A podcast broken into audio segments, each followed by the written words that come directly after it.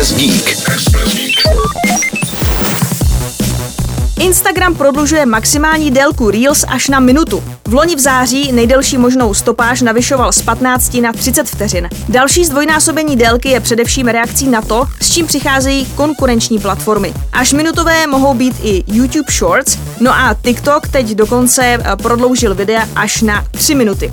U TikToku jde o jasný posun k tomu, aby se na jeho platformě dařilo i obsahu, jehož hodnota nutně nespočívá jen ve vizuální náloži pro oči za co nejkratší čas. U Instagramu je to ovšem poněkud eh, méně jednoznačné v tom, že už nyní podporuje celou řadu formátů. Eh, kromě Reels dovoluje minutové video ve feedu, až hodinové videa na IGTV a pak jsou tu pochopitelně ještě stories, u kterých můžete po 15 vteřinových videích za sebou celkovou délku natáhnout na minuty.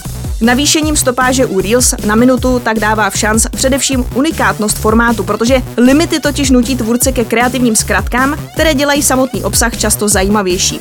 Jinak Instagram oznámil i další aktualizace, například ty s cílem změnit aplikaci na bezpečnější místo pro teenagery. Společnost uvádí, že nyní bude při registraci těmto uživatelům přednastavovat účty jako soukromé a omezí inzerentům možnosti jejich cílení. Instagram také vylepšuje technologii zaměřenou na omezení nežádoucích kontaktů ze strany dospělých.